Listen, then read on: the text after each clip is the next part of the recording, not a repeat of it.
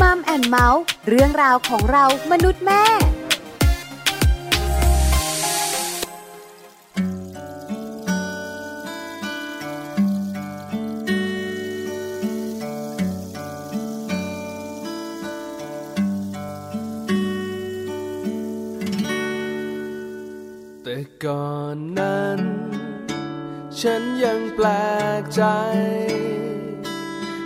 ใครรำลาจากกันด้วยการร้องไห้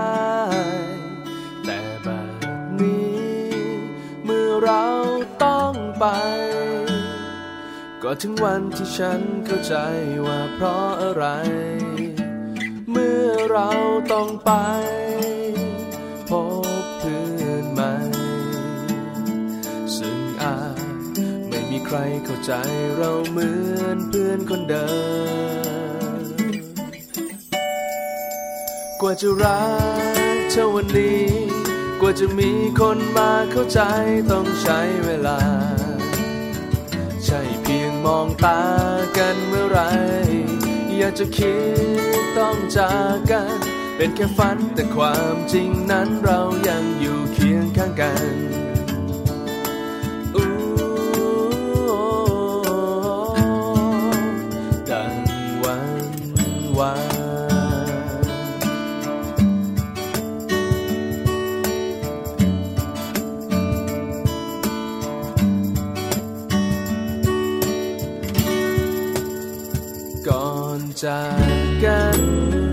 ฉันมาบอกลา ด้วยน้ำตาที่มันเอ่อล้นอยู่เต็มหัวใจ อยากบอกเธอ บอกเธอด้วยใจ ว่ารักเราจะมีให้กันอย่างนี้เรื่อยไป แล้วเราจะมาพบกันใหม่จะกลับมา ร่วมทุกข์ร่วมสุขให้เหมือนเมื่อวาน กว่าจะรักเท่าวันนี้ กว่าจะมีคนมาเข้าใจต้องใช้เวลา ใช่เพียงมองตากันเมื่อไร อยากจะคิดต้องจากกัน เป็นแค่ฝันแต่ความจริงนั้นเรายังอยู่เคียงข้างกัน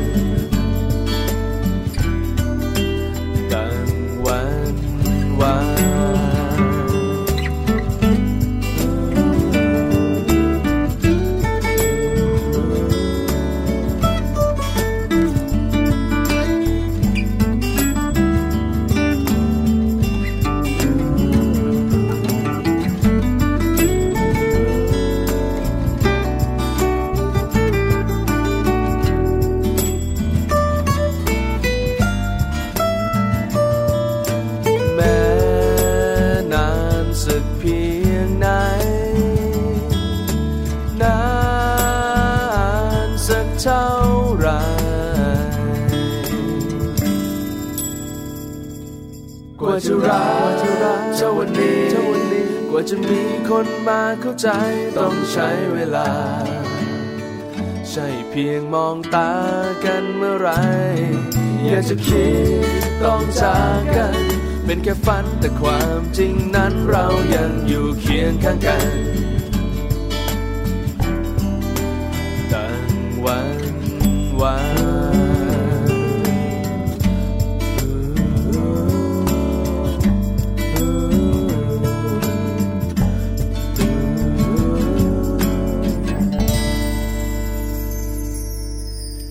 วัสดีค่ะมัมแอนเมาส์ค่ะ เรื่องราวของเรามนุษย์แม่นะคะ กลับมาเจอกับแม่ๆแล้วก็บรรดาพ่อๆด้วยค่ะ วันนี้นะคะ แม่แจงค่ะสัสิธรสินพักดี สวัสดีค่ะ แม่ปลาค่ะ ปาลิตามีซับนะคะค่ะวันนี้เจอกันเจอกันแปดโมงเช้าถึง9ก้าโมงเช้าสองแม่อีกแล้วเนี่ยนะคะค่ะบางทีเราสองคนนั่งจัดรายการค่ะเบื่อขี้หน้ากันเหมือนกันนะ ก็ไม่เบื่อเท่าไหร่หรอกจริงป้าเสียงสู้คือเจอกัน5วันต่อสัปดาห์ค่ะไม่เจอกันเฉพาะเสาร์อาทิตโอ้ย์ไม่เจอเหงานะใช่ไหมเสาร์อาทิตย์น่ะไม่รู้จะหันไปดีคุยเชียวอะไรททำไมทำไมใช่ไหมดีใช่เออล้อเล่น เจอกันแบบนี้ก็จะมีการแลกเปลี่ยนกัน เพราะว่าลูกแม่แจงกับลูกแม่ปลาคนละวัยเมื่อเช้าลูกกินอะไรอะไรอย่างงี้ใช่ไหมลูกดื้อไหมดื้อผมเมาวีรกรรมลูกอะไรอย่างเงี้ยตลอดเพราะฉะนั้นเนี่ยนะคะ คุณแม่แม่ที่ฟังรายการอยู่หรือว่าหลาย ๆ ท่านที่เตรียมตัวเป็นคุณแม่ฟังรายการอยู่เนี่ยจะเข้าใจ ตั้งแต่คุณแม่ท้อง คุณแม่ที่มีลูกเล็กๆ คุณแม่ที่มีลูกวัยอนุบาล หรือไม่จะเป็นมันพฤหัสบดีเรื่องของสัมพันธภาพใช่ใช่มีคุณแม่บางคนบอกว่าไม่ฟังเลยอะจันทร์อังคารพุธ ฟังพฤหัสอยากรู้จับใส่สามีนอกใจทำยังไงใช่ฟังเราฟังวันเดียวก็มีแม่สามีกับลูกสะใภ้อะไรอย่างเงี้ยเอามาพูดอีกแล้ว แล้วเรื่องที่มันสนุกก็คือคุณแม่พาเที่ยวใช่ไหมคุณแม่พาทัวร์กันในวันศุกร์แบบนี้เนี่ยคุณแม่พาเราไปเที่ยวเอง เพราะฉะนั้นเนี่ยนะคะ เราจะรู้บรรยากาศความรู้สึก คุณแม่จะเล่าให้ฟังว่าตรงนี้ดีตรงนี้ไม่ดี อันนี้บอกเลยนะไปให้ได้ ตรงนั้นอย่าไปไม่เหมาะแล้วคุณแม่บางคนนี้ตามไปเลยนะ เสาพออีกเสาหนึ่งเสาหน้านี่แบบตามไปเลยนะ ตามรอยทางของมัมแอนเมาส์ไปเลยทีเดียวได้ที่เที่ยวใหม่ๆนะคะ เพราะฉะนั้นมัมแอนเมาส์ต้องฟังค่ะ 8โมงเช้าเจอกันแน่นอนวันนี้นะคะ วันพุธกลางสัปดาห์ มีอะไรมาฝากเป็นเรื่องราวเกี่ยวข้องกับลูกกันบ้างเลยนะคะวันนี้มัมสอรี่ของเราเนี่ยคุณแม่ต้องเหนื่อยอีกแล้วเพราะว่าจะชวนคุณแม่นะคะ มาอ่านนิทานให้ลูกฟังโอ้อันนี้ดี ข้อมูลต่างๆ ที่เราได้ยินที่เราเห็นข้อมูลข่าวคราว ไม่ว่าจะเป็นอะไรก็แล้วแต่เขาบอกเลยว่านิทานกับลูกเนี่ยกับเด็กเนี่ยดีมากๆเลยคือประโยชน์มันเยอะใช่นับนิ้วไม่ค่อยจะพอใช่เดี๋ยวเราจะมาบอกกันว่าเหตุผลมากมายทำไมต้องอ่านนิทานให้ลูกฟังใช่ค่ะกาละครั้งหนึ่งนานมาแล้ว ไม่นานได้ไหมแม่ ต้องนาน ไม่บางทีไม่แต่เด็กเล็กเขาไม่ทำพอเวลาเราพูดอย่างนี้ใช่ไหมลูกก็บอกไม่ต้องนานได้ไหมแม่ไม่ได้ลูกจบลูกไม่จบแล้ว คือเด็กเล็กส่วนใหญ่นะตาแป้วเวลาฟังนิทานพอการละครั้งหนึ่งขึ้นมานี่แบบว่าตาโตเลยใช่ไหมเด็กกับนิทานเป็นของคู่กันแต่พอเด็กโตแล้วก็จะอีกวัยหนึ่งใช่ไหมคะ ก็จะชอบเรื่องความท้าทาย ชอบเรื่องเหตุผลที่มาที่ไปความเป็นจริงค้นหาเรื่องราว แต่ถ้าเป็นวัยเด็กๆ ลูกตัวเล็กๆ แม้กระทั่งอยู่ในท้อง จนก่อนเข้าโรงเรียนอนุบาลวัยอนุบาลยังชอบอยู่นิทานมีประโยชน์นะคะ แล้วก็ทำให้เขาเติบโตมาเป็นเด็กที่ที่ มีอะไรอะไรในตัวค่อนข้างเยอะเนาะแล้วมุมบวกหมดเลย บวกหมดเลยเดี๋ยวได้รู้แน่นอน ใช่ค่ะ ช่วงมัมสตอรี่นะคะ ส่วนช่วงของโลกใบจิ๋วนะ ช่วงท้ายของรายการค่ะ ก็ไม่อยากให้พลาดเหมือนกันนะคะ เพราะว่าจริง ๆ แม่แปมนิธิดาของพวกเราเนี่ย มีเรื่องราวดีๆ มาฝากกันนะคะ วันนี้เนี่ยจะพาคุณพ่อคุณแม่ไปสังเกตสักนิดหนึ่งนะคะ อยากรู้ว่าลูกของเราเนี่ยมีปัญหาเรื่องของการเรียนรู้หรือเปล่านะคะ มีวิธีการสังเกตหรือว่ามีวิธีการดูอะไรยังไงบ้างกับข้อสังเกตเด็กที่มีปัญหาการเรียนรู้ช่วงท้ายโลกใบจิ๋วแม่แปมมีมาฝากแน่นอนค่ะ ใช่แล้วละค่ะ ช่วงนี้ขอแวะไปที่ Happy Tip for Mom กันหน่อยนะคะ อันนี้สำคัญโดยเฉพาะคุณพ่อควันบุหรี่ คุณพ่อหลายท่านเนี่ยนะคะ รักลูกมากนะ เวลาจะสูบบุหรี่ของโปรดของตัวเองออกไปนอกบ้าน ออกไปนอกบ้านเสร็จสูบบุหรี่เสร็จกลับเข้ามาในบ้าน ก็นึกว่าจะไม่มีกลิ่นแล้วใช่แล้วก็อุ้มลูกฟัดลูกหอมลูก แต่จริงๆ แล้วควันบุหรี่เหล่านี้มันเกาะอยู่ตามตัวตามผมตามหน้าตามตายนะคะแล้วก็ส่งผลต่อลูกมากๆเลย เชื่อไหมคะดิฉันเองไปหาคุณหมอ ลูกตัวเองเนี่ยนะคะ เป็นเรื่องของหลอดลมใช่ไหมคะแล้วลูกคนอื่นๆ คุณแม่หลาย ๆ ท่านเนี่ยนะคะ ก็ไปต่อคิวพ่นยงพ่นยากัน ถ้าบ้านเราไม่มีเครื่องพ่นแต่ส่วนใหญ่แล้วเนี่ยนะคะ ก็ต้องหาคุณหมอก่อน จะมีเครื่องพ่นคุณหมอก็จะบอกมา ว่าใส่ยาเท่าไหร่ใส่อะไรเท่าไหร่ ถ้าไม่มีเครื่องพ่นคุณหมอก็จะนัดมาพ่นมีใบนัด แต่หนึ่งคำถาม ที่ดิฉันได้ยินคุณพยาบาลสอบถามบรรดาแม่แม่ว่ารวมถึงดิฉันด้วยที่บ้านมีใครสูบบุหรี่ไหมคะ เออนะ ครั้งแรกถามคุณแม่คนที่หนึ่ง ครั้งที่สองถามคุณแม่คนที่สองดิฉันคนที่สามก็ถาม คนต่อต่อไปถามคำถามนี้หมดเลยถ้าลูกมีปัญหาเรื่องของหลอดลมนะอาจจะเป็นผลมาจากเจ้าควันบุหรี่ก็ได้นะคะ เพราะฉะนั้นวันนี้เนี่ย Happy Tip for Mom ค่ะ พาคุณแม่หลาย ๆ ท่านเนี่ยไปติดตามการเนอะรวมถึงคุณพ่อด้วย ควันบุหรี่พิษภัยทำร้ายลูกนะคะ จะทำร้ายยังไง แล้วมันจะก่อให้เกิดอันตรายกับลูกของคุณพ่อคุณแม่ยังไงบ้าง ไปฟัง Happy Tip for Mom กันค่ะ Happy Tip for Mom เคล็ดลับสำหรับคุณแม่มือใหม่ เทคนิคเสริมความมั่นใจให้เป็นคุณแม่มืออาชีพ ควันบุหรี่ พิษภัยทำร้ายลูก ควันบุหรี่นะคะถือว่าเป็นภัยใกล้ตัวค่ะ ที่ทำให้เด็กป่วย ด้วยโรคระบบทางเดินหายใจติดเชื้อ โรคหัวใจโรคมะเร็ง โรคปอดเรื้อรัง จากการสูดดมควันบุหรี่จากคนในบ้านนะคะ ซึ่งในควันบุหรี่ค่ะก็จะประกอบไปด้วยสารเคมีมากกว่า 7,000 ชนิด และมีมากกว่า 60 ชนิดเลยนะคะ ที่ทางการแพทย์ระบุค่ะ ว่าเป็นสารก่อมะเร็งทั้งนี้ค่ะ เด็กๆ จะหายใจเอาอากาศปนเปื้อนควันบุหรี่ที่ลอยอยู่ในอากาศเข้าสู่ร่างกาย หากผู้ปกครองหรือคนในบ้านสูบบุหรี่ ความเสี่ยงต่อการเจ็บป่วยของเด็กก็จะเพิ่มขึ้นนะคะ ไม่ว่าจะเป็นอาการปอดบวม หลอดลมอักเสบ โรคเกี่ยวกับหูชั้นกลาง หรือว่าเป็นหวัดบ่อยขึ้น และจะเป็นสาเหตุสำคัญที่ทำให้เด็กนั้นเป็นโรคหืดค่ะ และถ้าหากว่าใครเป็นโรคหืดอยู่แล้ว ก็จะมีอาการที่รุนแรงมากยิ่งขึ้น นอกจากนี้นะคะยังมีความเสี่ยงต่อโรคอื่น ๆ ตามมาด้วยนะคะ ไม่ว่าจะเป็นโรคหัวใจ โรคมะเร็งรคเบาหวาน โรคปอดเรื้อรัง หรือรวมไปถึงโรคหูอักเสบและโรคภูมิแพ้ค่ะ ควันบุหรี่นั้นส่งผลเสียอย่างมากเลยนะคะ ต่อการเจริญเติบโต และพัฒนาการต่างๆ ของเด็กๆค่ะ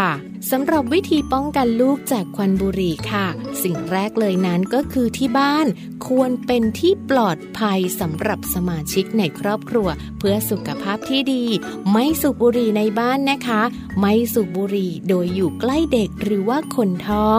หลีกเลี่ยงการพาลูกน้อยหรือว่าพาเด็กๆค่ะ ไปสถานที่ที่มีโอกาสเจอควันบุหรี่ และเมื่อจำเป็นต้องออกไปข้างนอกค่ะ คุณพ่อคุณแม่หรือว่าผู้ปกครอง ควรเตรียมหน้ากากอนามัยไปด้วยในสถานที่ต่างๆ ที่มีโอกาสเจอควันบุหรี่นะคะทั้งนี้จากข้อมูลค่ะ พบว่าเด็กที่มีอายุน้อยกว่า 5 ปี มักจะเจ็บป่วยด้วยโรคทางเดินหายใจ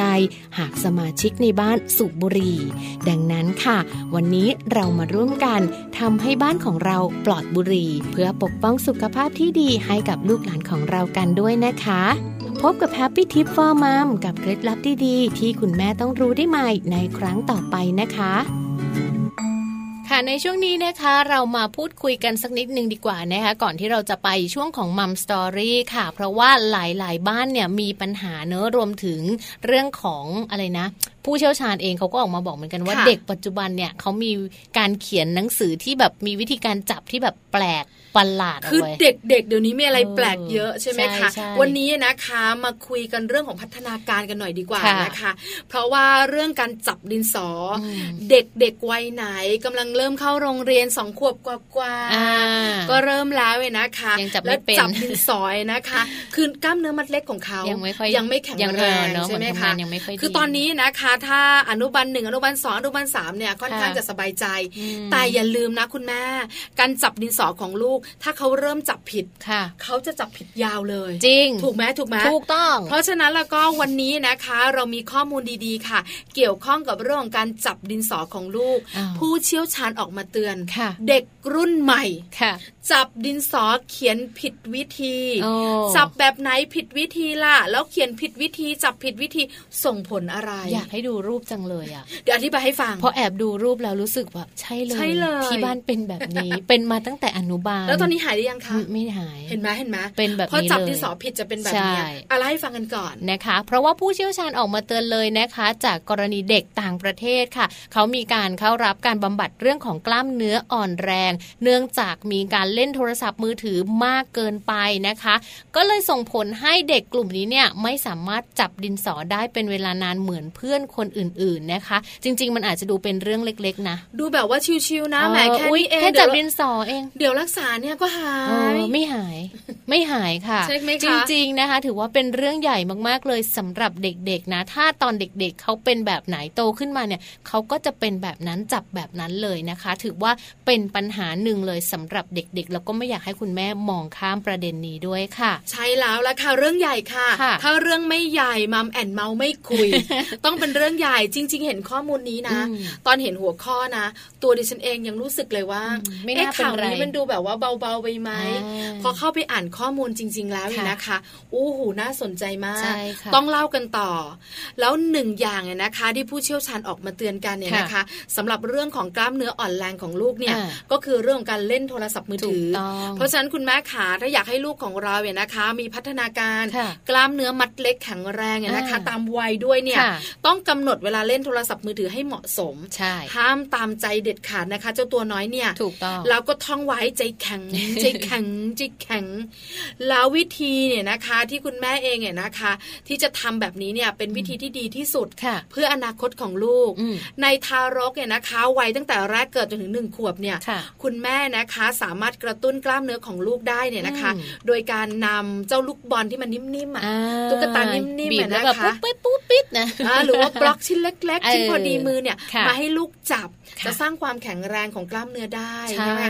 สมัยเด็กๆฉันก็ซื้อให้ลูกนะ ลูกบีบสามครั้งแตกหายไปไหนไม่รู้อันนี้ช่วยได้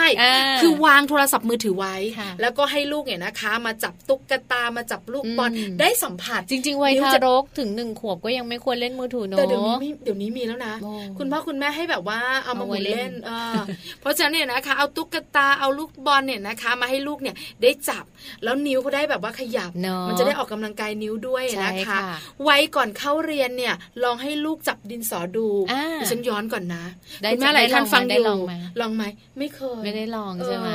ก็จะมีช่วงช่วงแบบว่าพอจะเตรียมเรียนอนุบาลเนี่ยแหละถึงจะได้ลองจริง ๆ หลังจากที่แบบซื้อเสื้อผ้าอะไรเสร็จแล้วเนี่ยเราจะได้ลอง ก็จะได้เห็นลูกจับดินสอจับดินสอสีก่อนส่วนใหญ่แล้วเลยนะคะแต่จริงๆแล้วผู้เชี่ยวชาญแนะนำว่าลองให้ลูกจับดินสอก่อนเข้าวัยโรงเรียนเนี่ยนะคะช่วงแรก ๆ ให้เขาจับไปเถอะ จับยังไงก็จับไปจับหัวทิ่มหน้าทิ่มอะไรก็จะหมดเลยใช่ พอรู้ภาษีภาษาก็เริ่มสอนวิธีการจับดินสอให้ถูกต้องไงนะคะ หลายๆคนบอกว่าทำไมอะทำไมต้องจับดินสอให้ถูกต้อง ก็จับตามใจเขามันเป็นอะไรไป จับตามใจเขาบางทีบางทีมันทำให้แบบสุขลักษณะของนิ้วมือหรืออะไรเงี้ยมันก็แบบไม่ได้ไม่ใช่ไงเพราะจริง ๆ แล้วการจับดินสอที่ถูกต้องเนี่ยนะคะ มันมีข้อดีเพียบเลยนะมากเลยนะคะ แล้วก็เป็นสิ่งที่คุณพ่อคุณแม่หลาย ๆ คนควรทำด้วยนะคะ มาดูกันว่าข้อดีของการจับดินสอที่ถูกต้องเนี่ยจะช่วยทำให้ลูกของเราเนี่ยได้รับประโยชน์อะไรบ้างนะคะ ประโยชน์แรกเลยก็คือ ลูกจะไม่รู้สึกเมื่อยค่ะ เวลาที่มีการเขียนนานๆ ใช่แล้ววัยอนุบาลไม่มีปัญหานะถ้าจับดินสอผิดเพราะเขียนไม่เยอะ แต่เมื่อลูกของเราโตไปจะเขียนแบบนี้ยันโตค่ะแม่จ้าถูกต้องเพราะฉะนั้นเวลาเราทำรายงานทำอะไรที่มันเยอะๆเขียนนานเขาจะเมื่อยมากที่สำคัญถ้าจับดินสอถูกต้องลายมือจะสวยดิฉันเองบอกเลยนะจับดินสอถูกต้องสวยไหมแย่เชียวไม่เสมอไปแล้วล่ะไม่ตอนเด็กๆก็สวยแต่พอเราเริ่มทำงานรีบรีบเราแบบปุ๊บปุ๊บเป็นลายมือคุณหมอใช่แล้วค่ะเออจริงๆหนูอ่านลายมือพี่ไม่ออก ไม่มีใครอ่านออกดิฉันเองยังอ่านไม่ออกเลยบางทีเนี่ยนะคะ ข้อดีข้อที่สามนะคะ จะทำให้ลูกเนี่ยมีความอดทนนะคะ อดทนในที่นี้ก็คือการอดทนที่จะเขียนให้ได้แล้วก็เขียนให้ถูกต้อง เพราะว่ากว่าจะเขียนได้เนี่ยก็ต้องใช้เวลาพอสมควรเลยทีเดียวละค่ะ ใช่แล้วค่ะ ข้อสุดท้าย กล้ามเนื้อแข็งแรง เพราะว่าการจับดินสอที่ถูกต้องจะกระตุ้นกล้ามเนื้อมือเนี่ยนะคะ ให้แข็งแรงด้วย นี่คือ 4 ข้อดีของการจับดินสอให้ถูกต้องเนี่ยนะคะ เพราะฉะนั้นคุณแม่รู้แบบนี้แล้วเนี่ยนะคะ แก้ไขปัญหาหนึ่งก็คือเรื่องโทรศัพท์ของลูกกำหนดเวลาให้ชัดเจนถูกต้องเพราะว่าจะส่งผลต่อกล้ามเนื้อมัดเล็กของเขาด้วยอย่าเล่นมากเนอะเพราะว่าจริง ๆ เวลาเราเล่นโทรศัพท์มือถือเนี่ยเหมือน ทั้งสี่นิ้วเนี่ยประกบแล้วก็จะใช้นิ้วโป้งเยอะใช่ไหมใช้นิ้วโป้งซะเยอะก็คือนิ้วอื่นใช้ไม่ได้จับไม่ถูกแต่เดี๋ยวนี้เด็กเขาใช้นิ้วชี้แล้วนะ เพราะมันสไลด์ไงบางทีเกิดเล่นเกมเล่นเกมใช่ไหมโอ้โหนิ้วโป้งเล่นเกมนี่เด็กโตแล้วนะว้ายเด็กเลยก็มีมีมีมีเพราะว่าดิฉันเองนะคะ เวลาลูกชายเล่นเกมเนี่ยเป็นเกมจับคู่นะจับคู่จับคู่ก็เห็นแบบว่าเอานิ้วนิ้วลากลากเดี๋ยวนี้เขามีเกมยิงแล้ว ไม่ยิงสิเด็กเล็กอะมันมีจริง ๆนะคุณแม่ขายอย่าเพิ่งยิงนะคะ เราเราอยากจะบอก บอกคุณพ่อคุณแม่หลาย ๆ บ้านว่าเกมบางเกมเนี่ย อย่าเพิ่งให้ลูกเล่นเลยเนาะคือจริง ๆเขามีมีมีการบอกช่วงวัยเนาะว่าเกมนี้จะเหมาะกับวัยไหนใช่ไหมคะ เพราะฉะนั้นเนี่ยเด็กๆเนี่ยนะคะ ยิ่งก่อนวัยเข้าโรงเรียนเนี่ย โทรศัพท์มือถือต้องน้อยที่สุดพอเข้าโรงเรียนแล้วก็จะมีเกมบางเกมอย่างเกมจับผิดจับถูกจับคู่อะไรอย่างเงี้ยคือหน่อมแนมนะถามเราแต่มันเหมาะกับลูกเราใช่ไหมคะพอโตขึ้นเนี่ยก็จะมีเรื่องของการบวกเลขลบเลขอะไรต่างๆมันมีเกมหลายเกมให้เลือกไอ้ยิงยิงอย่าเพิ่งยิงนะเออนะคะเยอะเยอะมีเยอะจริงๆ เพราะฉะนั้นนะคะวางโทรศัพท์ หันมากระตุ้นลูกนะคะ ในการที่จะมีของเล่นพัฒนากล้ามเนื้อมัดเล็ก การจับดินสอนะคะจับดินสอที่ถูกต้องทำยังไง การระบายสีก็ได้เหมือนกันเนาะกับดินสอที่ถูกต้องหรอคะ จริง ๆ ถ้าเป็นมือขวาเนี่ยเขาก็บอกว่าจะต้องแบบใช้นิ้วโป้งกับนิ้วชี้ค่ะจับไว้จับดินสอไว้แล้วตัวแท่งดินสอเนี่ยก็อยู่ในตัวนิ้วกลางอะค่ะจะต้องเป็นตัวที่รองดินสอเอาไว้นะคะ เวลาที่เราขยับไปเนี่ย ใช้นิ้วชี้กับนิ้วโป้งอะไปอย่างเดียวแล้วก็ตัวเนี้ยพวกเนี้ยข้างล่าง3นิ้วเนี่ยให้รองไว้นะคะคือกำวายคือนิ้ว3นิ้วเนี่ยงอไว้ ส่วนนิ้วโป้งกับนิ้วชี้เนี่ยจับดินสอ อันนี้บอกเลยส่วนใหญ่ ส่วนใหญ่เป็นแบบเป็นแบบนี้เนี่ยนะคะ แต่เด็กบางคนเนี่ยนะคะไม่อย่างนั้นนะไม่เป็นไม่เป็นใช่ไหมคะเด็กบางคนเนี่ยเอานิ้วโป้งกับนิ้วชี้เนี่ยกำดินสอไว้ข้างบน แล้วก็เอานิ้วกลางเนี่ยโผ ล่ออกมาจับดินสออีก แล้วก็นิ้วนิ้วนางกับนิ้วก้อยเนี่ยรองเอาไว้ข้างล่างมันเหมือนไม่ถนัด คือเหมือนเขากำดินสอแล้วเขียนมันเหมือนไม่ถนัดแล้วมันก็จะเอียงไม่ได้องศา ใช่แล้วนะคะนี่คือหนึ่งวิธีที่เห็นผิดๆเนี่ยนะคะ บางคนเนี่ยนะคะ เขียนเขียนใช้นิ้วชี้กับนิ้วโป้งก็จริง แต่หันฝ่ามือออกด้านนอกแล้วเขียนเหมือนเขียนถอยละเหมือนเหมือนว่าเขียนอะไรนะเขาเรียกเขียนยังไงนะ เขียนเขียนกับหลังอ๋อคือไม่คือมันเหมือนว่าฝ่า แทนที่เวลาเขียนถูกต้องเนี่ยหลังมือจะต้องหงายขึ้นฟ้า แต่อันนี้มันเหมือนหลังมือเนี่ยชี้ไปด้านข้างแล้วเขียนเคยเห็นเยอะมาก แบบนี้เนี่ยจะเมื่อยที่สุดเลยจับซะสูงเลยนะ ใช่แล้วนะคะ หลากหลายวิธีแบบนี้ผิด เพราะฉะนั้นเนี่ยนะการเขียนคือการเอาหลังมือของเราเนี่ยนะคะ ไว้ตรงกับเพดานแล้วเอานิ้วชี้กับนิ้วโป้งจับแล้วสองสามมือนั้นเนี่ยคอยลองเฉยๆถูกต้องนะคะ ถ้าเขียนถูกเขียน ตรงแล้วเนี่ยลายมือก็จะสวยด้วยแล้วก็จะทำให้เขียนหนังสือได้นานขึ้นนะคะแล้วก็ที่สำคัญเนี่ย เรื่องของสุขลักษณะในเรื่องของการจับหรือว่านิ้วเนี่ยมันก็จะแบบไม่ผิดแปลกใช่แล้วกล้ามเนื้อเนี่ยนะคะ จะได้แข็งแรงด้วยจนโตเลย เพราะการฝึกเขียนดินสอ ฝึกกล้ามเนื้อมัดเล็กของเขาได้ดี ระบายสี ฝึกกล้ามเนื้อมัดเล็กเพราะอะไรรู้ไหมคะดิฉันเห็นได้จากพัฒนาการของเด็กวัยอนุบาล ก็คือว่าช่วงเตรียมอนุบาลเนี่ยคุณครูมาให้ไม่ระบายสี เด็กเกือบจะทุกคนนะ โอ้โห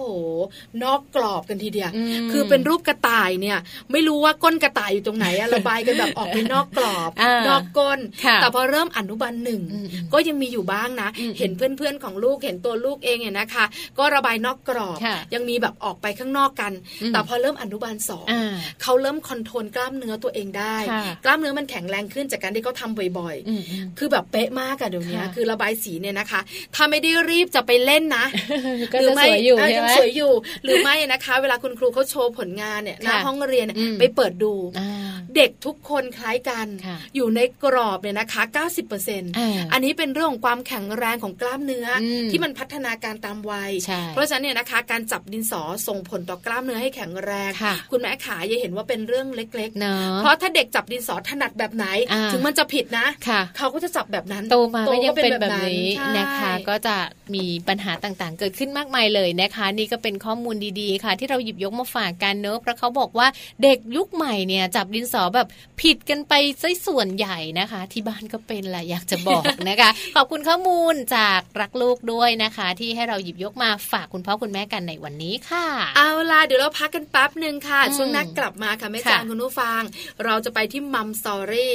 ไปรู้เหตุผลมากๆใหม่ๆกันทำไมต้องอ่านนิทานให้ลูกฟัง คุณแม่หลายคนเนี่ยนะคะทราบนึกออกนึกออกดีนะอ่านนิทานให้ลูกฟังสิเธอ ดีนะ ดียังไงเออนึกได้ข้อหนึ่งล่ะยังไงคะลูกเนี่ยสนุกไง ลูกมีความสุขนะ แต่มันมีมากกว่านั้นนะจะเธอ ใช่ถูกต้องมีเยอะกว่านั้นเพราะฉะนั้นคุณแม่ขามาฟังกันในช่วงหน้าค่ะ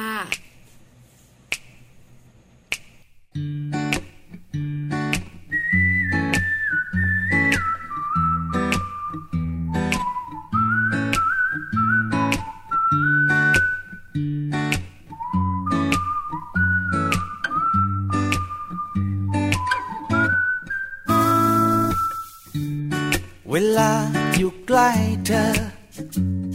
ฉันชอบวิธีที่เธอคุยกับฉัน เวลาเธอซุ่มซ่ามมันทำให้ฉันอดยิ้มไม่ได้ เธอคงไม่รู้ตัว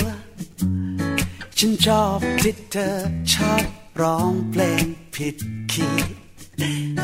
มันดูน่ารักดีจะทำให้โลกสดใส มีเหตุผลนับเป็นร้อยเป็นพัน ที่ทำให้ฉันนั้นต้องรักเธอ ไม่เบื่อสักครั้ง ที่ต้องพูดคำเดิม ฉันชอบบอกว่ารักเธอ มันตกหลุมรักเธอ วัน ไม่ว่าวันนี้หรือวันไหน ก็ยังต้องลุมรักเธอได้ทุกทุกวันมีแต่เธอในหัวใจ รู้สึกเหมือนเราเพิ่งเริ่มรักกัน เคยเป็นไงก็เป็นงาน ยิ่งนานเท่าไร ยิ่งรู้ใจกัน ก็เธอมาทำให้ทุกวัน เป็นวันแรกเจอ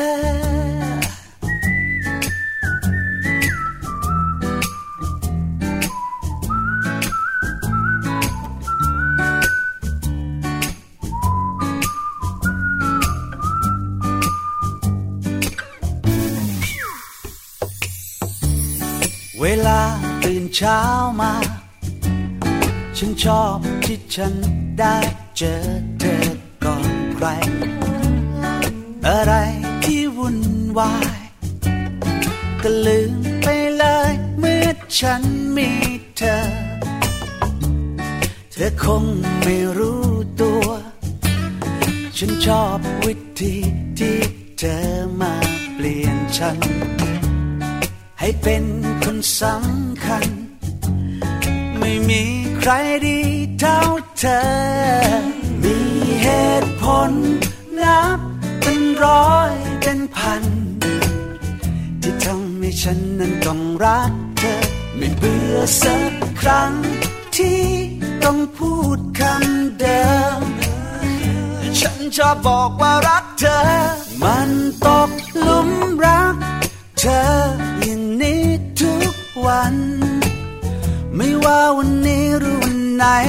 ก็ยังตกหลุมรักเธอได้ทุกทุกวันมันมีแต่เธอในหัวใจ รู้สึกเหมือนเราเพิ่งเริ่มรักกัน เคยเป็นไงก็เป็นงานยิ่งนานเท่าไรยิ่งรู้ใจกัน ก็เธอมาทำให้ทุกวัน เป็นวันแรกเจอ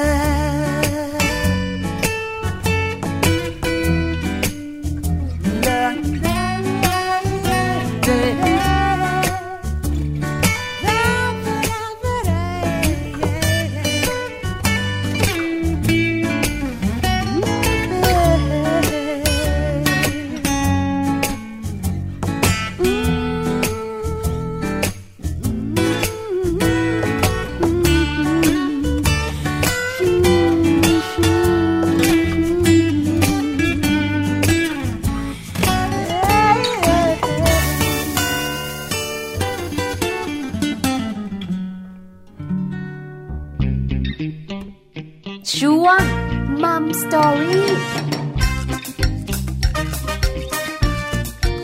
กลับเข้ามาค่ะ วันนี้นะคะ เรื่องราวของการเล่านิทานค่ะ เราจะมาบอกนะ แต่ว่าไม่ได้มาเล่าให้ฟัง แค่จะมาบอกว่าจริง ๆ แล้วการที่คุณแม่หรือว่าคุณพ่อเนี่ยเล่านิทานให้ลูกๆฟังเนี่ยมันมีข้อดีเยอะมากเลยทีเดียวนะคะ แล้วก็วันนี้เนี่ยหยิบยกมาหลายเหตุผลมากเลยค่ะแม่ปลา ใช่แล้วละค่ะ การเล่านิทานเนี่ยนะคะ ส่งเสริมเรื่องของพัฒนาการ ใช้คำที่แบบว่าเขาเรียกว่าเบ็ดเสร็จในคำเดียว ส่งเสริมศักยภาพ ในทุกด้านของลูกเนี่ยนะคะ ทั้งด้านร่างกาย ทั้งด้านจิตใจ ทั้งอารมณ์ ทั้งสมองนะคะ คุณพ่อคุณแม่นะคะควรสนใจ แล้วก็อาจจะมีเรื่องของการใส่ใจ ในการที่จะส่งเสริมเรื่องพัฒนาการด้านต่างๆ ของลูกเนี่ยนะคะ ยิ่งในช่วงขวบปีแรกเนี่ยเป็นช่วงเวลาที่เด็กๆเนี่ยนะคะ สามารถพัฒนาทักษะด้านอื่น ๆ ในร่างกายของเขาได้เยอะมาก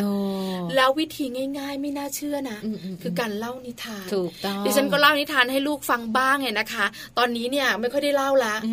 โตแล้วหรอเปล่าหลับแม่หรือลูกหลับทั้งแม่ทั้งลูกหลับเลยนะคะ เพราะฉะนั้นเนี่ยนะคะเดี๋ยววันนี้ฟังด้วยกัน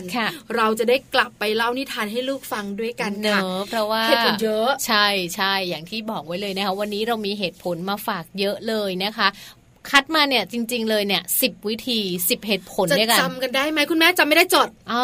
แต่จริง ๆ เชื่อว่าคุณแม่หลาย ๆ คนเนี่ยเขารู้เหตุผลอยู่แล้วว่าทำไมเขาถึงต้องเล่านิทานให้ลูกฟังนะคือจริง ๆ แล้วเหตุผลแรกเนี่ยรู้ คือเป็นการสร้างความสัมพันธ์ในครอบครัว คุณพ่อคุณแม่คุณลูกเนี่ยนะคะ คุณพ่อเป็นหมาป่า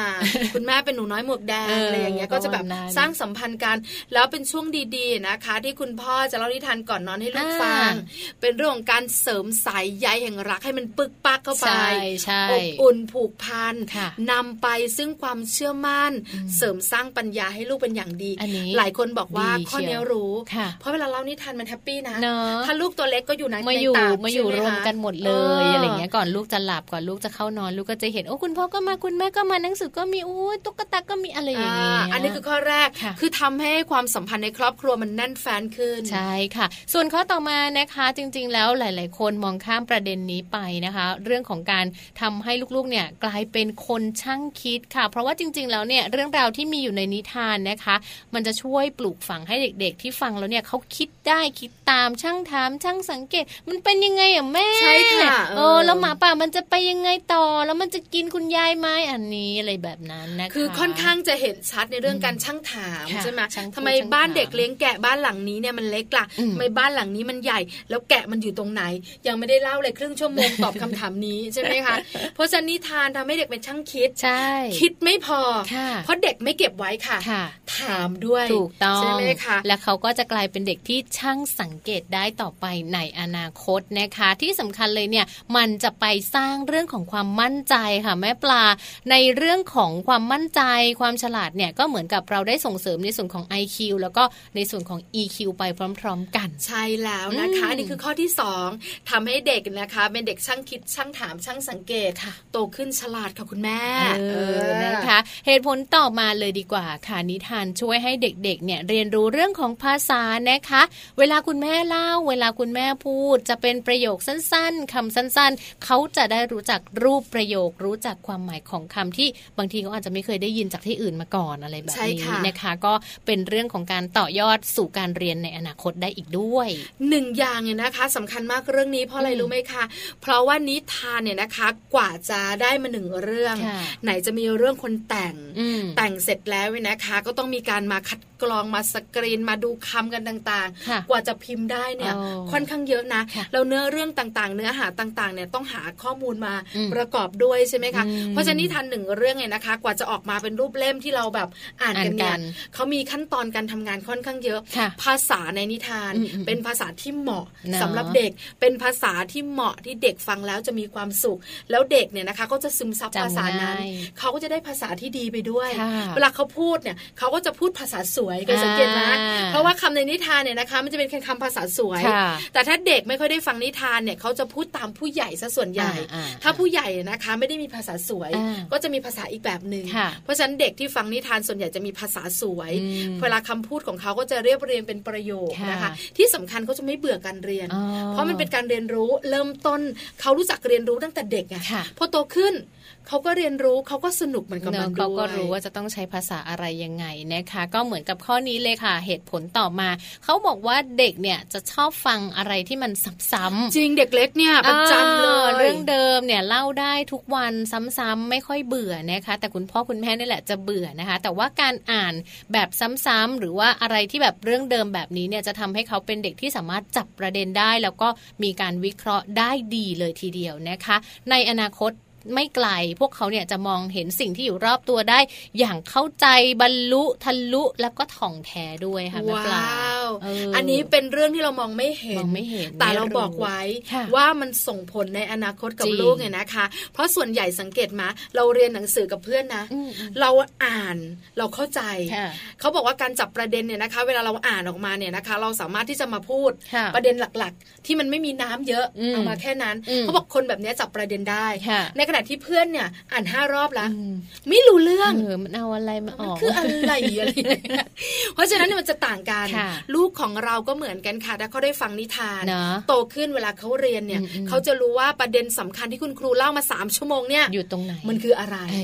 นะคะเป็นการแบบปลูกฝังเรื่องของการเรียนเข้าไปในหัวของลูกเราได้อีกด้วยนะคะ ส่วนเหตุผลดีๆ เหตุผลที่ 5 ค่ะ นิทานเนี่ยมันช่วยกระตุ้นเรื่องของจินตนาการนะคะจินตนาการของเด็กถือว่าเป็นเรื่องสำคัญไม่ควรที่จะละเลยนะคะ โดยเฉพาะน้ำเสียงค่ะขึ้นขึ้นลงลงของคุณพ่อคุณแม่เนี่ยแหละ มันกระตุ้นให้เด็กๆ สร้างจินตนาการได้ดีเลยทีเดียวค่ะ ใช่แล้วค่ะ จินตนาการคือความคิด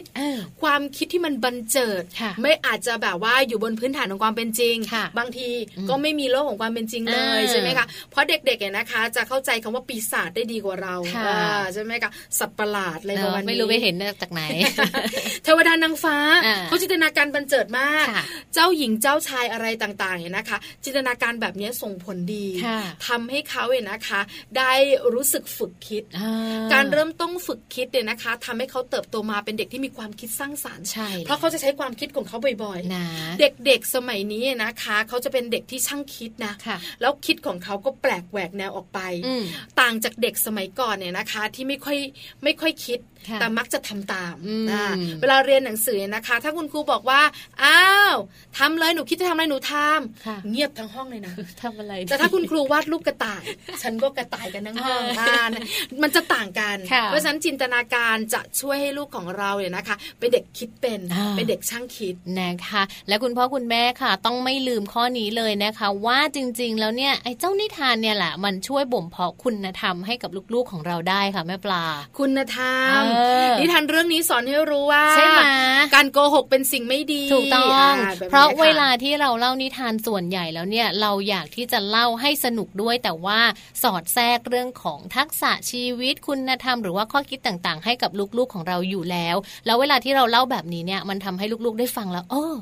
อ๋ออยากเป็นเด็กดีต้องทำแบบนี้ อยากเป็นคนซื่อสัตย์จะต้องเป็นแบบนี้ แล้วเขาจะนำคุณธรรมต่างๆ เหล่านี้ไปใช้ในชีวิตประจำวันตอนเขาโตขึ้น คือมันซึมซับไปในตัวใช่ไหมคะคือถ้าเราจะบอกว่าหนูอยากโกหกนะลูกไม่ดีอะไรคือโกหกกับแม่มันคืออะไรอยู่แม่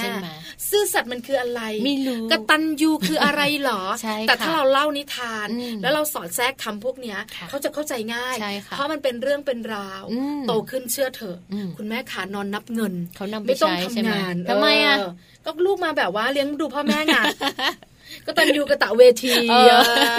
อย่านับเงินให้เขานะ นับเงินเขาให้เราอะไรประมาณนี้นะคะ อันนี้สำคัญเลยเรื่องคุณธรรมจริยธรรมได้เลยนะคะ แล้วก็นิทานค่ะยังส่วนยังมีส่วนนะคะในการที่จะช่วยสร้างสมาธิด้วยนะคะ คุณพ่อคุณแม่ลองสังเกตดูว่าในช่วงที่เราแบบว่าอะแหละ เรามาฟังนิทานก่อนนอนกันตายแล้วตาเป็นประกายกระโดดขึ้นที่นอนใช่แล้วหลังตรงเป๊ะเลยตั้งใจแล้วก็มองเราตาแป้วตีหมอนตีหมอนนอนรอเลยแบบเนี่ยมันสร้างให้เขาเกิดสมาธิได้นะคะ แล้วก็เด็กๆที่ฟังนิทานเนี่ย ถ้าหากว่าเหมาะกับช่วงวัยแล้วเนี่ย มันเป็นนิทานที่แบบเนื้อหาง่าย ภาพสวย ก็จะทำให้เขาเนี่ยเข้าใจ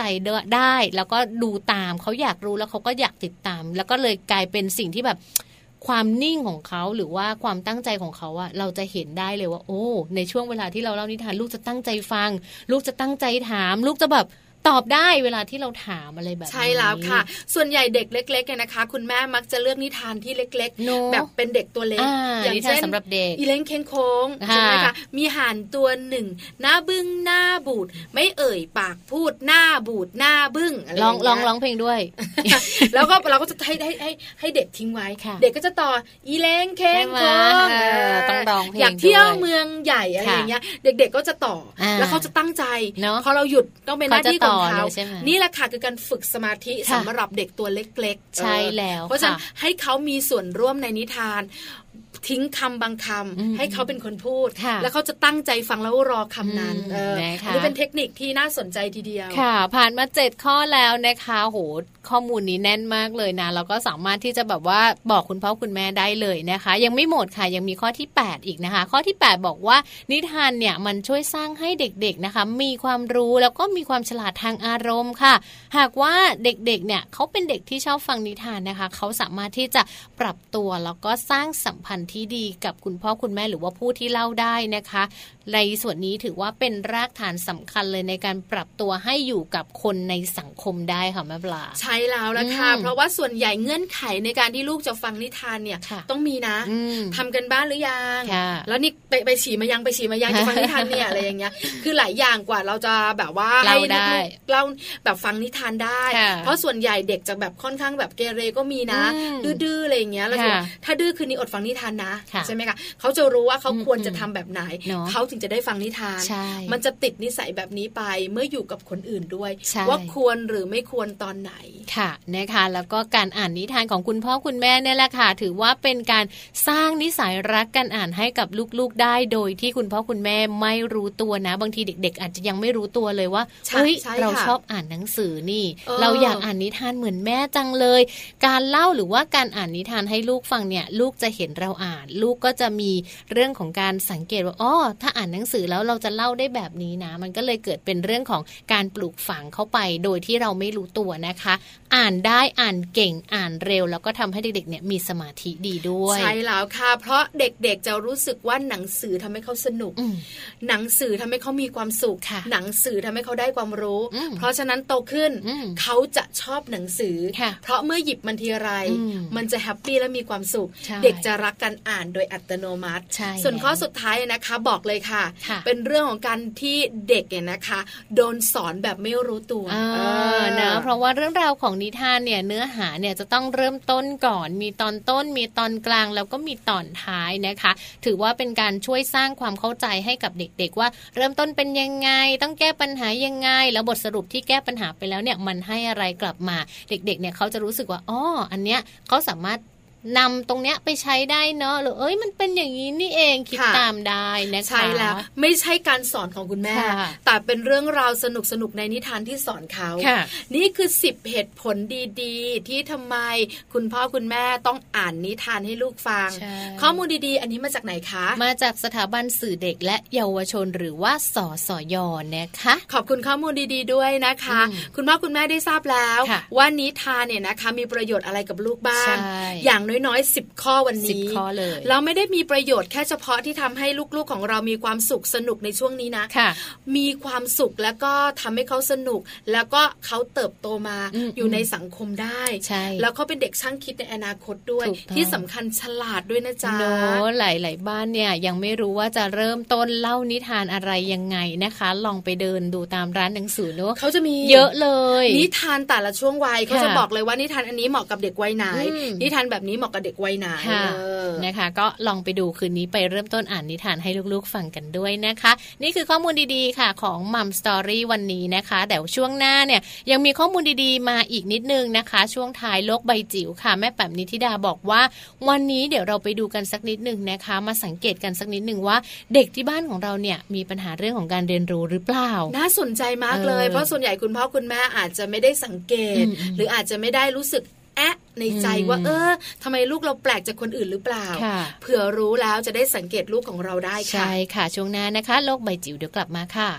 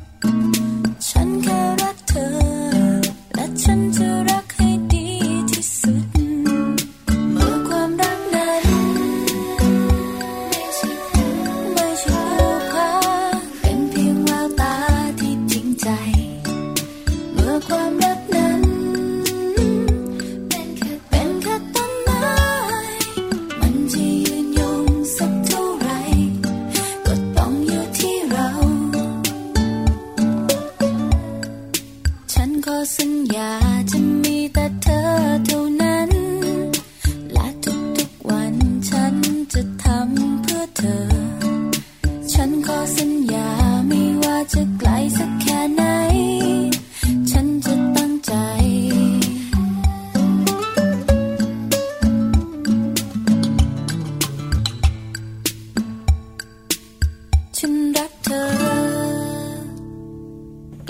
นะคะ กับโลกใบจิ๋วค่ะ How to ชิวๆของคุณพ่อกับคุณแม่นะคะ แม่แปมนิธิดาแสงสิงแก้วค่ะ วันนี้ชวนพวกเราค่ะ ไปติดตามเรื่องของเด็กมีปัญหาการเรียนรู้กันสักนิดหนึ่งนะคะ หลายๆ บ้านเนี่ยอาจจะมีปัญหาหลาย ๆ บ้านไม่ได้มีปัญหาค่ะ แต่ว่าวันนี้เราจะไปดูกันนะคะไปดูว่าข้อสังเกตสำหรับเด็กที่เขามีปัญหาเรื่องของการเรียนรู้เนี่ยเราจะมีอะไรสังเกตได้แล้วก็ต้องดูอะไรยังไงบ้าง กับแม่แปมนิธิดาของพวกเราค่ะ โลบายจิ๋วโดยแม่แบบนิชิราแสนสีแก้วครับ สวัสดียามเช้าค่ะต้อนรับคุณผู้ฟังคุณพ่อคุณแม่ค่ะ เข้าสู่ช่วงโลกใบจิ๋วหาวถูชิวๆของคุณพ่อกับคุณแม่นะคะ วันนี้เอาข้อมูลมา ร่วมแลกเปลี่ยนพูดคุยกันจากมูลนิธิเพื่อเด็กพิการนะคะเขามีข้อสังเกตแล้วก็เป็นความรู้เกี่ยวกับเด็กที่มีปัญหาการเรียนรู้ว่าคืออะไร แล้วเราจะมีวิธีการสังเกตตั้งแต่เด็กๆอย่างไรนะคะ เด็กที่มีปัญหาการเรียนรู้หรือว่าความบกพร่องทางการเรียนรู้เนี่ยเขาเป็นคำที่ใช้สำหรับอธิบายลักษณะพิเศษของเด็กที่มีปัญหาในการพัฒนาศักยภาพการเรียนรู้นะคะ ทางวิชาการ ทางภาษาทางการเขียน ซึ่งมันเป็นผลมาจากระบบการทำงานที่ผิดปกติของสมองในขั้นตอนการรับรู้และสื่อสารข้อมูลนะคะเพราะมันมันด้อยตรงนี้แล้วเนี่ยปัญหาก็คือว่ามันทำให้เรียนหนังสือยากเป็นอุปสรรค หรือว่าทำให้เรียนช้ากว่าเพื่อนๆในวัยเดียวกันนะคะ ซึ่งปัญหาของการเรียนรู้เนี่ยจัดเป็นหนึ่งกลุ่มของเด็กที่ได้รับต้องการได้รับการดูแลเป็นพิเศษ ไม่ได้แปลว่าเด็กจะไม่ฉลาดหรือขี้เกียจนะคะ เพียงแต่ว่าไอ้ระบบความคิดการจัดเก็บ การสื่อสารข้อมูลของเขาเนี่ยมีความแตกต่างจากคนอื่น และอาจจะต้องใช้ความช่วยเหลือทางด้านการแพทย์หรือทางด้าน professional ต่างๆเนี่ยกระตุ้นแล้วก็ทำให้เขาสามารถใช้ชีวิตได้ในการเรียนรู้ได้ได้เป็นปกตินะคะ ปัญหาที่เกิดขึ้นเนี่ยจะเป็นปัญหาสองด้านนะคะก็คือปัญหาทางด้านภาษา เขาจะ เป็นเป็นอุปสรรคสำหรับเด็กกลุ่มนี้ในการทำความเข้าใจคำพูดหรือกลุ่มคำทั้งการเขียนแล้วก็การอ่านค่ะเพราะเขาจะมีปัญหาในการจดจำตัวอักษร ปัญหาในการเชื่อมโยงคำกับการอ่านออกเสียงนะคะ แล้วก็บางคนก็อาจจะทำให้คือไม่เข้าใจคืออ่านได้แต่ไม่เข้าใจว่าสิ่งที่ตัวเองอ่านคืออะไรนะคะ หรือว่าสมองจะสั่งให้อ่านแล้วเขียนตามเนี่ยจะยากนะคะ เพราะว่ามันจะมีปัญหาในเรื่องของของการซิงค์ ของระบบสมอง เช่น พอเขียนออกมาวักตอนผิดปกตินะหรือว่าเรียงลำดับความสำคัญของแต่ละย่อหน้าไม่ได้ ลายมือแย่อย่างนี้นะคะคือเป็นกลุ่มของปัญหาทางภาษา ส่วนปัญหาทางภาพสัญญลักษณ์นะกลุ่มนี้เนี่ยเขาจะมีปัญหาในการเชื่อมโยงสิ่งที่ตัวเองมองเห็นค่ะเด็กมักจะมีปัญหากับรายละเอียดในภาพนะคะ เช่น สับสนตัวเลขบนกระดานหรือสับสนสัญลักษณ์ทางคณิตศาสตร์ เช่น เศษส่วน จะสลับกันระหว่างตัวบวกตัวหารนะคะ ปัญหาการเรียนรู้นี้นะคะทาง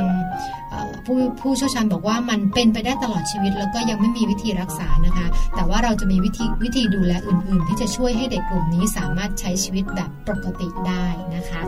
เราจะสามารถสังเกตนะคะสำหรับคุณพ่อคุณแม่แล้วก็ผู้เลี้ยงนะคะ ก็จะดูเรื่องความผิดปกติของเด็กทางการพูด การเขียน การแก้โจทย์ การสื่อสาร หรือว่าเขาขาดสมาธิในห้องเรียนหรือเปล่าประมาณช่วงประถมศึกษาค่ะ ครูและพ่อแม่จะเริ่มเห็นแล้วค่ะว่าเด็กจะไม่สามารถเรียนรู้กติกาของเกม บางเกม ไม่ได้นะคือเล่นไม่ได้ สามารถทำกันบ้านบางอย่างไม่ได้ทั้งที่เป็นงานที่ง่ายมากนะหรือว่าบางคนก็จะมีมีปัญหาคือเขาไม่สามารถตามเพื่อนได้ทันนะวิธีคิดวิธีเขียนต่างๆ แล้วก็จะจะจะเริ่มออกนะในช่วงของประถมศึกษาค่ะ อย่างไรก็ตามในช่วงก่อนวัยเรียน มีข้อสังเกตนะคะว่าลูกของเราหรือคนที่เราดูแลอยู่เนี่ยอาจจะเข้าข่ายกลุ่มที่มีเด็กที่มีปัญหาการเรียนรู้หรือเปล่านะอย่างเช่นเขามีปัญหาในการพูด ใช้คำพูดแบบผิดๆเนี่ยจำทำนองเพลงหรือเสียงวรรณยุกต์ไม่ได้ เขียนตัวอักษรตัวเลขสีรูปร่าง วันในสัปดาห์คือเรียบเรียงไม่ได้ ไม่สามารถทำตามกฎหรือกติกาได้นะคะ จับดินสอจับปากกาจับกันไกให้ไปในทิศทางที่ต้องการไม่ได้ มีปัญหากับการติดกระดุมหรือซิปหรือผูกเชือกรองเท้า เหล่านี้ล้วนเป็นตัวคัดกรองเบื้องต้นของคุณพ่อคุณแม่ที่อาจจะช่วยเราในการสังเกต แล้วก็ถ้าเกิดว่ามีสัญญาณหนึ่งสัญญาณใดลองหาข้อมูลเพิ่มเติมนะคะ แล้วก็ปรึกษาผู้เชี่ยวชาญค่ะ โลบายจิ๋วโดยแม่ แบบนิชิราแสนสีแก้วครับ ขอบคุณข้อมูลดีๆนะคะ จากแม่แปมของพวกเราด้วยค่ะ ติดตามแม่แปมได้นะคะ กับโลกใบจิ๋วค่ะ แล้วก็วันนี้เนี่ยข้อมูลแน่นมากเลยนะคะ แม่ปลางตั้งแต่ช่วงต้นมาจนถึงช่วงท้ายเลยค่ะ ใช่แล้วละค่ะ วันนี้มัมซอรี่นะคะ ก็สนุกเนอะเรื่องดีๆ โลกใบจิ๋วก็มีความรู้ดีๆ Happy t i for Mom เนี่ยนะคะ ก็เป็นเรื่องของควันพิษของบุหรี่ด้วย ที่คุณพ่อคุณแม่จะได้ทราบไว้ ดูแลลูกน้อยของเราด้วยนะคะ คิดว่าน่าจะเต็มอิ่มสำหรับหนึ่งชั่วโมงในวันนี้แล้วเนะคะ เดี๋ยวพรุ่งนี้มาตามกันต่อ เรื่องของสัมพันธภาพของสามีและภรรยา ว่าจะมีอะไรมีข้อมูลอะไร มีประเด็นอะไรที่น่าสนใจมาคุยกันเนี่ยนะคะ บอกเลยส่วนใหญ่นะคะ เรื่องของคุณสามีคุณภรรยาเนี่ย คุยกันทีไรนะคะ มันสนุกทุกทีนะ แล้วมันก็น่าสนใจที่สำคัญนะ สามารถนำไปปรับใช้กับครอบครัวกับคู่ของเราได้ด้วยอ่าเอาเป็นว่าวันนี้นะคะ แม่แจงแล้วก็แม่ปลาค่ะ ไปหาข้อมูล เรื่องของสัมพันธภาพที่จะมาคุยกันในวันพรุ่งนี้ให้ฟังก่อนดีกว่านะคะ วันนี้ต้องลาไปพร้อมกันแล้วล่ะค่ะ เจอกันใหม่พรุ่งนี้8ปดโมงเช้าถึง9ก้าโมงเช้ากับมัมแอนเมาส์นะคะ สวัสดีค่ะ